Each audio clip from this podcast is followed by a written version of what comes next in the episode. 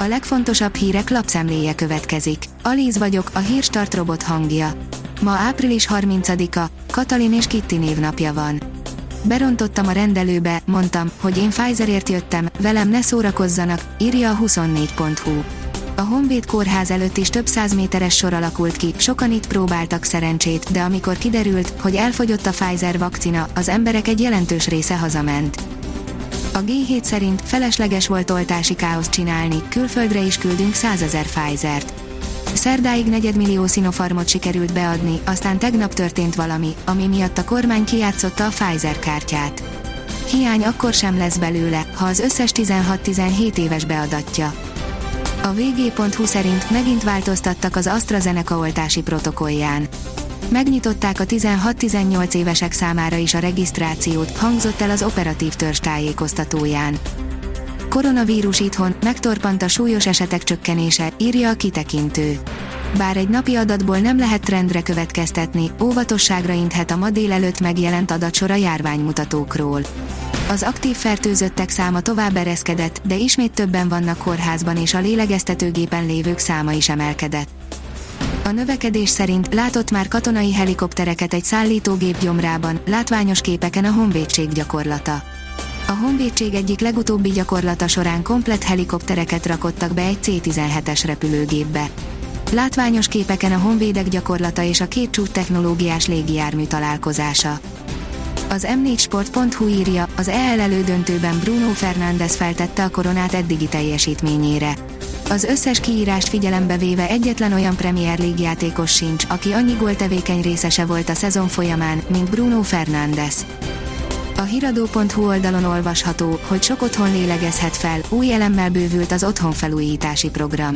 Az otthonfelújítási program keretében igényelhető támogatás mértéke a páraszabályozott rendszerek esetén is a számlával igazolt felújítási költségek 50%-a, de legfeljebb 3 millió forint.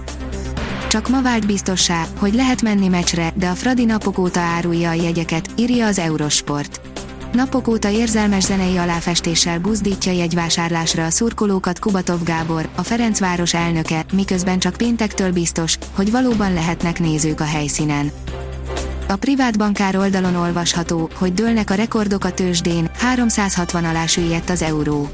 Az amerikai csúcsdöntés után szerint pluszban vannak az európai tőzsdék, Budapest alig változik, a forint viszont megtáltosodott. Óriási mennyiségű gyors jelentés érkezett és még jön is, a cégek többnyire pozitív meglepetéseket okoznak. A Bitport szerint eszméletlenre kereste magát a járványon az Amazon. A világ egyik legértékesebb vállalata csak még értékesebb lett azt követően, hogy elsőprő lendületű negyedévről számolt be. A Promotions szerint egy egész szállodát vásárolt magának Messi. Nézd be a futballklasszis új otthonába. Lionel Messi futball szupersztár, az FC Barcelona és az argentin nemzeti válogatott kapitánya éppen most vásárolta meg a második luxus lakását 7,3 millió dollárért, közel 500 millió forintért Miami-ban. Viharos széllel érkezik az időjárás változás, írja a kiderül. Vasárnap erős, viharos széllökésekre számíthatunk, és északnyugat felől a délután folyamán gyors lehűlésre. A jövő hét közepére érjük el ismét a 20 fokot, de a napsütés javít hőérzetünkön. A Hírstart friss lapszemléjét hallotta. Ha még több hírt szeretne hallani, kérjük, látogassa meg a podcast.hírstart.hu oldalunkat, vagy keressen minket a Spotify csatornánkon. Az elhangzott hírek teljes terjedelemben elérhetőek weboldalunkon is. Ha weboldalunkon hallgat minket, az egyel korábbi adás lejátszása automatikusan elindul. Beállíthatja, hogy az összes korábbi adás, vagy csak az aktuális tematika hírei következzenek. Köszönjük, hogy minket hallgatott!